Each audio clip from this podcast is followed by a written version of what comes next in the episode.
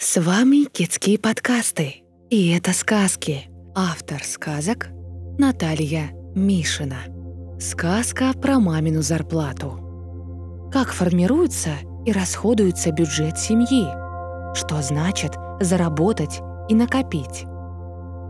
Давным-давно, на самом деле на прошлой неделе, Миша пошел с мамой в магазин и влюбился. Правда, влюбился не в девчонку и не в тетеньку кассира, а в желтую сковородку из отдела игрушек. О, это была непростая сковородка. Внутри этой сковородки были разноцветные овощи, фрукты, зелень и даже игрушечная курица. А еще к сковороде прилагалась игрушечная разделочная доска, нож и лопаточка, чтобы удобно было помешивать игрушечную еду. Ух, как Миша захотел эту сковородку! Прямо вообразил себя поваром на кухне. И тут же предложил маме. «Мам, давай мне купим эту сковородку!» Мама сказала, «Хорошо, я могу подарить тебе эту сковородку на день рождения». «А скоро у меня день рождения?» Спросил Миша. «Через четыре месяца», ответила мама. «Ой, нет, это не подходит. Я хочу сковороду прямо сейчас. Мама, купи. У тебя же есть деньги, купи!» Начал кричать Миша. Мама присела перед Мишей на корточки, так, чтобы они могли смотреть друг другу в глаза. «Давай это обсудим», — сказала она. «Вот смотри, я работаю на работе.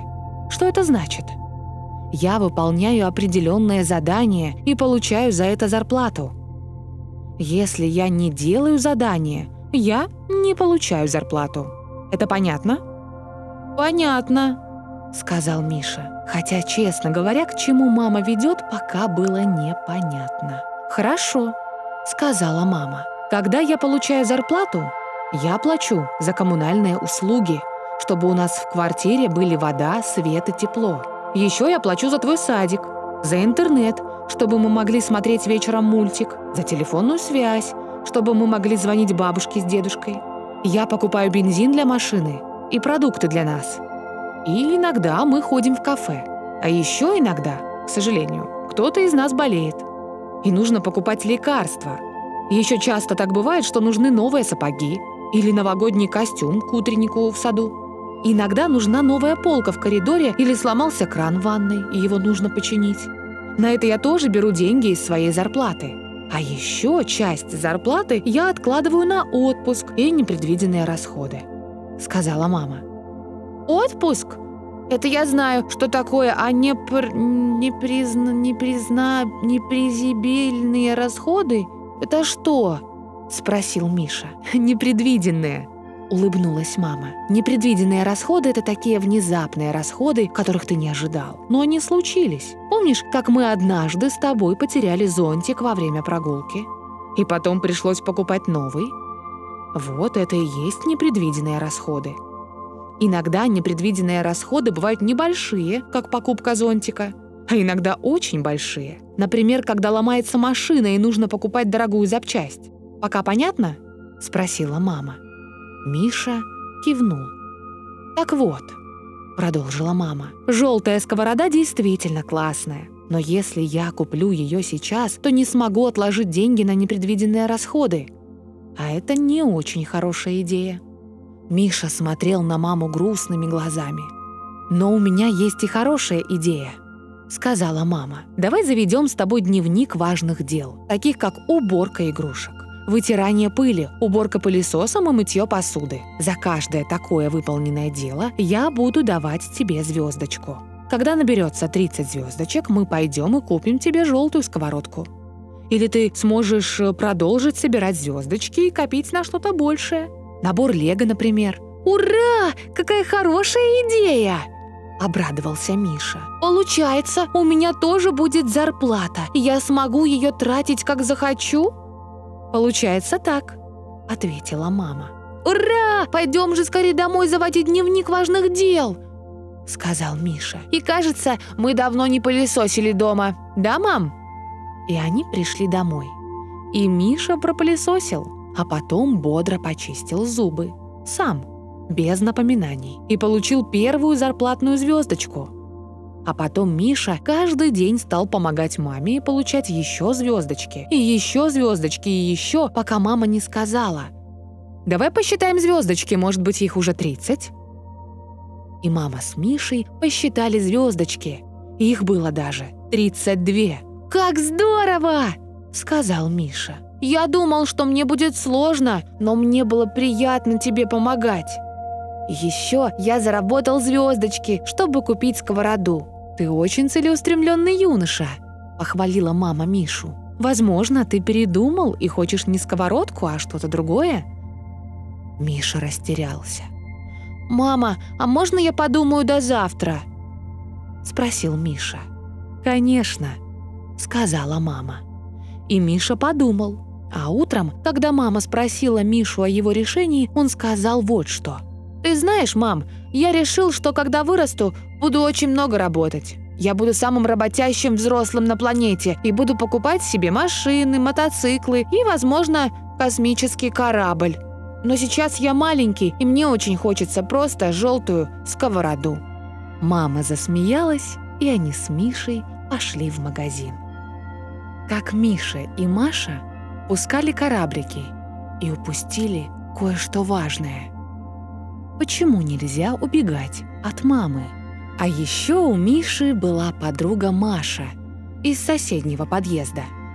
Играть с ней было очень весело – Маша все время придумывала что-то интересное. То шалаш построить для муравьев, то жука поймать в коробочку, то сбегать в соседний двор на качели. Однажды Миша и Маша гуляли вместе.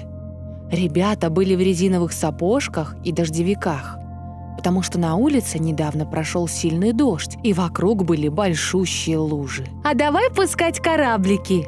– предложила Маша. «Давай!» сказал Миша. «Нам нужны подходящие дощечки. Мы сделаем из них корабль, а вместо мачты будет палочка. А парус, парус мы сделаем вот, из конфетного фантика».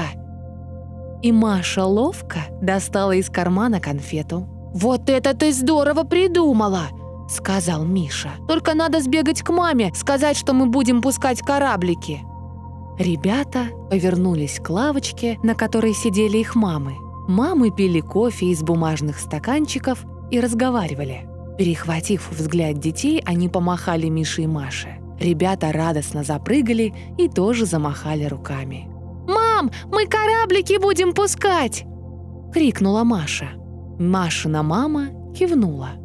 «Ну вот видишь, и ходить никуда не надо», — сказала Маша. «Какая ты молодец! Всегда все здорово придумываешь!» Сказал Миша, и ребята принялись мастерить кораблики. Когда все было готово, Миша и Маша нашли подходящий ручеек и три, два, один торжественно запустили кораблики. Кораблики быстро плыли по течению, иногда натыкаясь на препятствия. Тогда ребята подталкивали их палочкой, и кораблики плыли дальше. «Лево руля!» — кричала Маша. «Полный вперед!» — кричал Миша. И тут внезапно оказалось, что ручеек заканчивается в решетке ливневой канализации. «Эх!» — сказала Маша. «А я надеялась, что ручеек впадает в океан». «Никогда не видела океан. А ты?» «А я не помню. Вроде бы видел. Нужно спросить у мамы», — сказал Миша Повернул голову и увидел, что мамы на лавочке нет. Да, собственно, и лавочки нет. И вообще двор не похож на их с Машей двор. «Маш, мы что, убежали из нашего двора?» – спросил Миша. «Похоже на то», – растерянно ответила Маша. «А дорогу обратно ты помнишь?»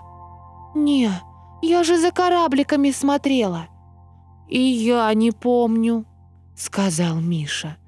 «Может, попробуем пойти вон туда?» «Нет», — твердо сказала Маша.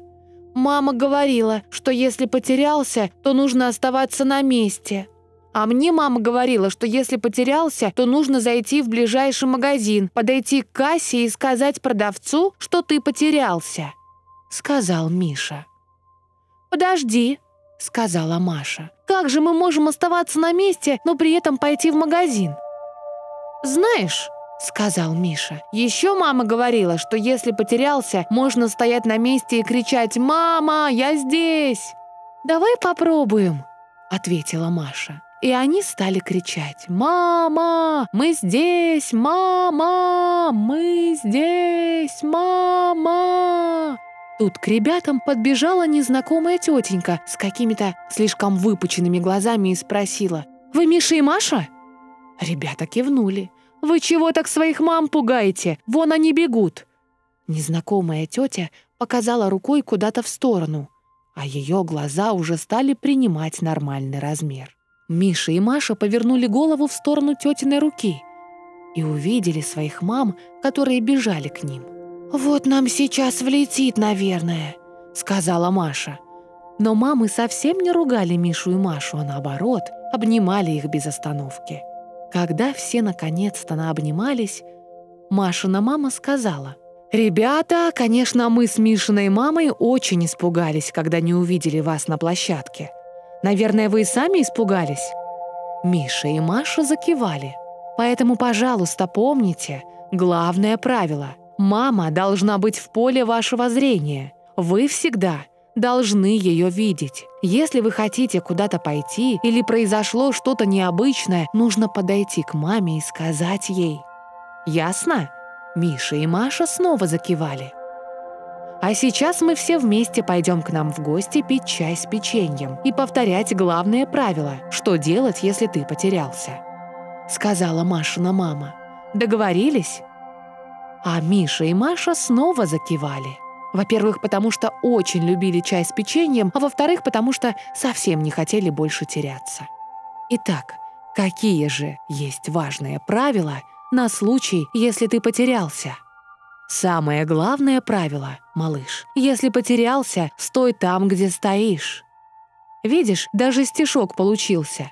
Можешь его запомнить. Если ты будешь стоять на месте, маме будет легче тебя найти. Стоя на месте, ты можешь громко кричать и звать маму. Именно так, как это сделали Миша и Маша. Они молодцы. Если кто-то попытается тебя увести в другое место – если тебе предложат что-то показать, подарить или попросят помочь, твердо скажи «Нет, я остаюсь здесь и буду ждать своих родителей».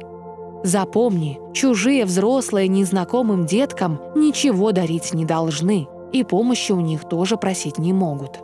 Также ты можешь обратиться за помощью к какой-нибудь тетеньке, которая будет рядом. Хорошо, если у нее будет доброе лицо – еще лучше, если рядом с ней тоже будет ребенок. Пусть она поможет в поиске твоих родных и побудет рядом с тобой, если тебе страшно. Скажи ей, кого из взрослых ты потерял. Расскажи, как это произошло и где вы были. Если ты не нашел такую тетеньку, а времени прошло много, то ты можешь обратиться в ближайший магазин или аптеку за помощью.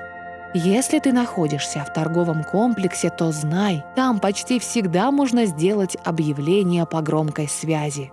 Попроси охранника объявить ваши с мамой имена.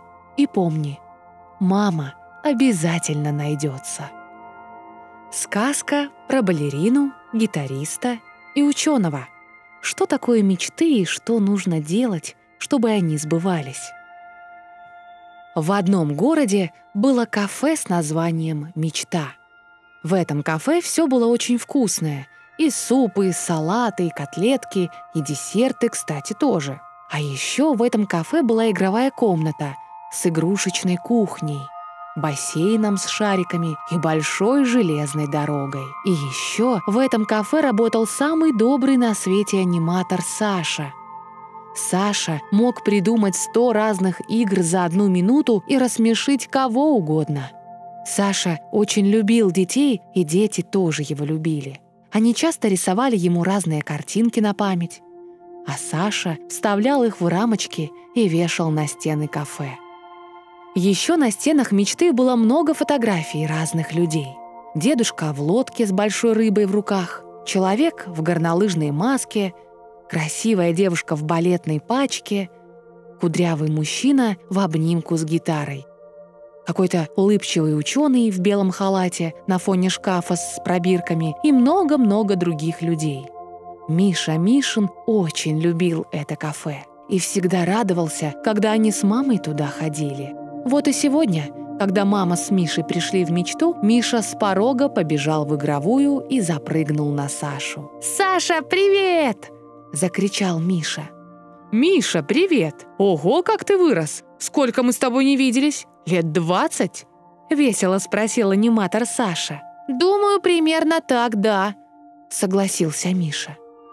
Миша огляделся. В игровой было еще два мальчика, которые играли в лего, и девочка, которая варила на игрушечной плите игрушечный суп. Миша заметил на стеллаже новую книжку про алфавит и потянулся за ней.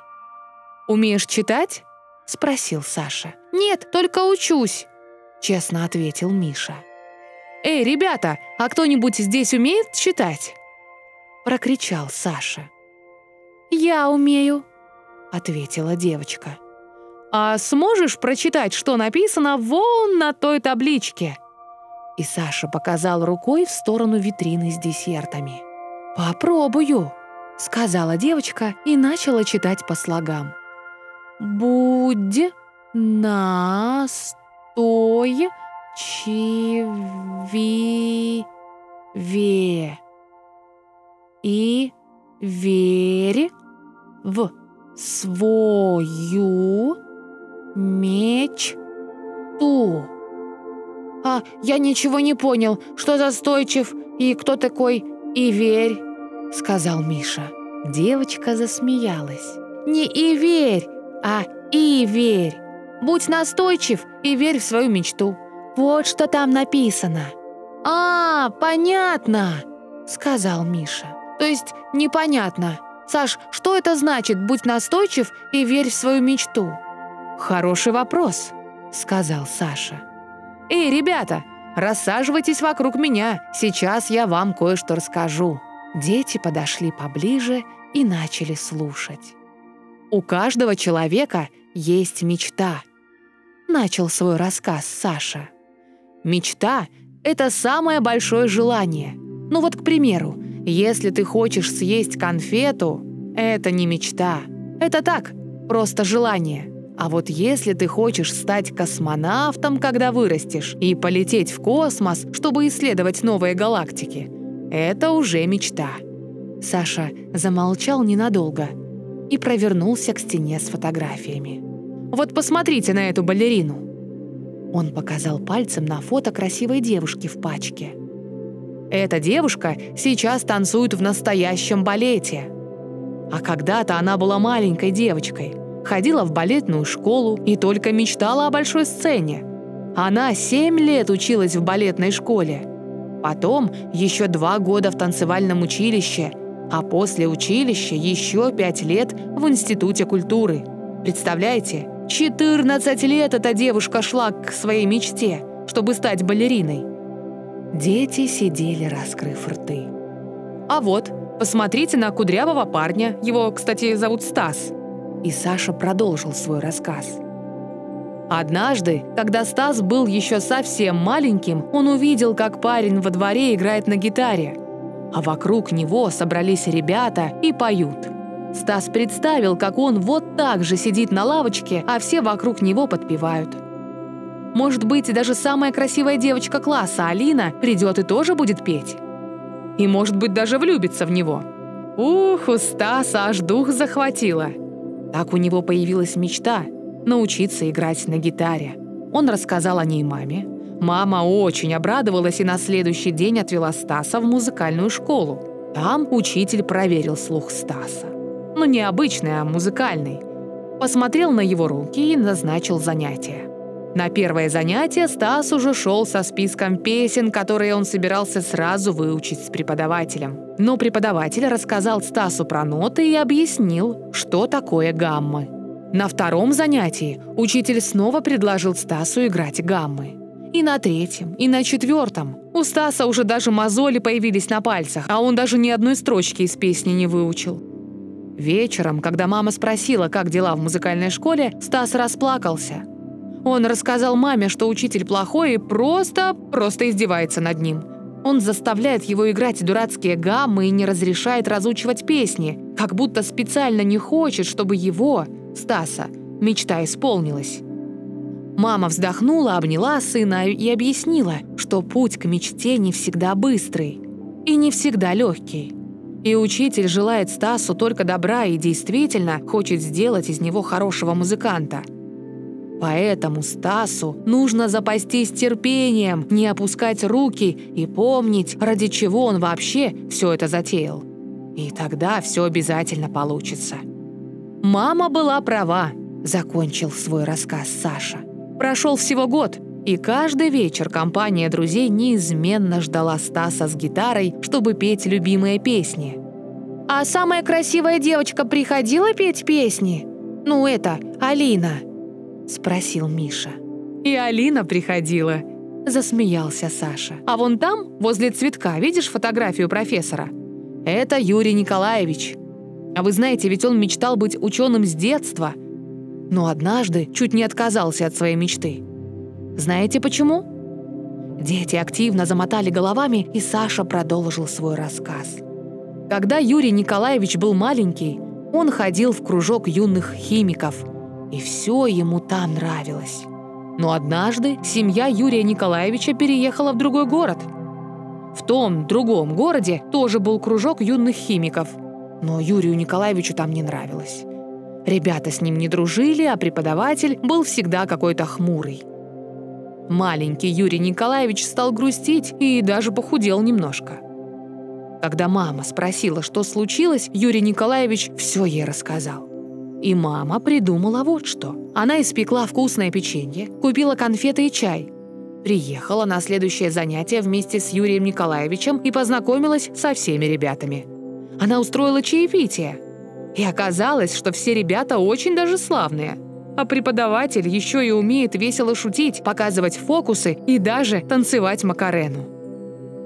Теперь Юрий Николаевич работает в Большом научно-исследовательском институте – а по выходным ведет кружок для ребят, которые, как и он в детстве, мечтают стать учеными. Закончил Саша и замолчал. Первой тишину нарушила девочка. «Я все поняла. Чтобы мечта исполнилась, нужно верить в нее и трудиться.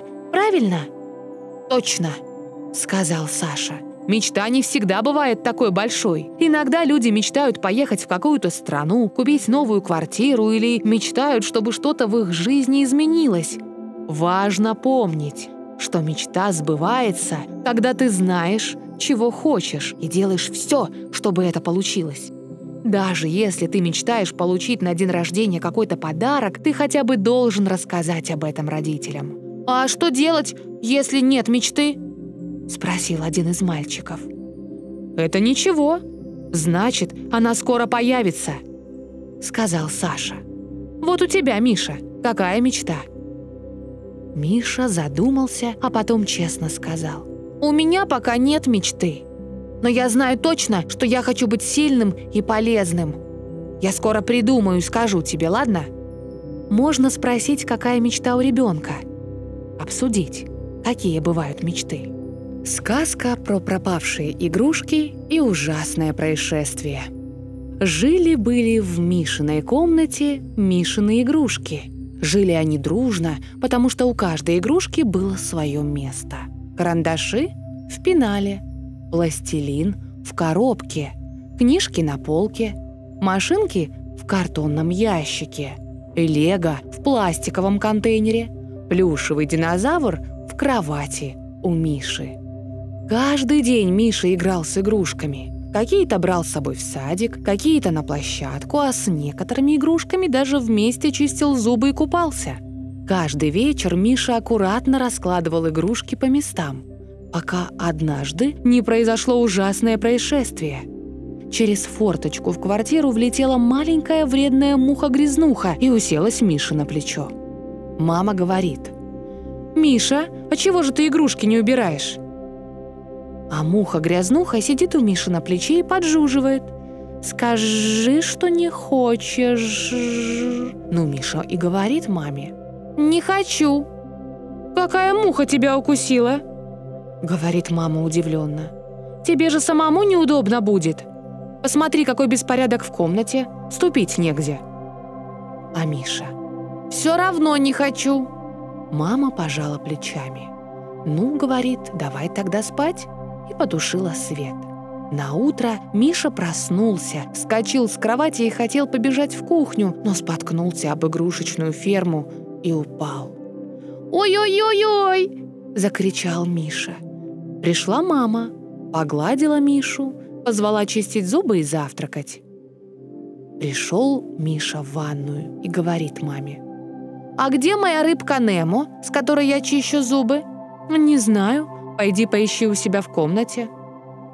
Миша пришел. А в комнате все игрушки свалены в кучу, ничего не понятно, где кто. А муха-грязнуха на плече жужжит. «Не переживай, найдется то, что нужно, просто попозже». Так и пришлось Мише чистить зубы без рыбки Немо. Потом Миша хотел собрать буквы из английского алфавита, но в куче с игрушками так тяжело было что-то найти, что Миша передумал и взял большой самосвал, который лежал на видном месте. Но у самосвала не было колес. Их тоже нужно было искать. «Да что же это такое?» – подумал Миша. Он попытался найти карандаши, нашел, но не было альбома. Он нашел краски, но понятия не имел, где кисточка. И вот снова наступил вечер. Мама зашла к Мише в комнату, смотрит, а он сидит на кроватке грустный. Мама говорит. «Ты чего такой грустный, Миша?» «Да вот, не могу игрушки свои найти». «Так, может, тебе прибрать их и расставить по своим местам?» А противная муха опять Миша на плече поджуживает. «Будь мужчиной, держи свое слово. Сказал, что не уберешь, не убирай». «Не хочу убирать, не буду», — сказал Миша. Ну, как-то неуверенно. Мама пожала плечами. «Ну хорошо, тогда бери уточек и идем купаться». Миша начал искать уточек. Искал, искал. Нет уточек. Тяжело искать что-то, когда вокруг беспорядок. Тогда Миша разозлился и как закричит. «Это все из-за тебя, муха-грязнуха! А ну, улетай отсюда прочь!» И как начал Миша вокруг себя махать руками, муха-грязнуха испугалась и улетела обратно в форточку. А Миша взял и разложил все игрушки по местам. Карандаши в пенал, пластилин в коробку, книжки на полку, машинки в картонный ящик, лего в пластиковый контейнер, плюшевый динозавр в кровать к Мише. И, конечно же, Миша нашел своих любимых уточек и побежал с ними купаться.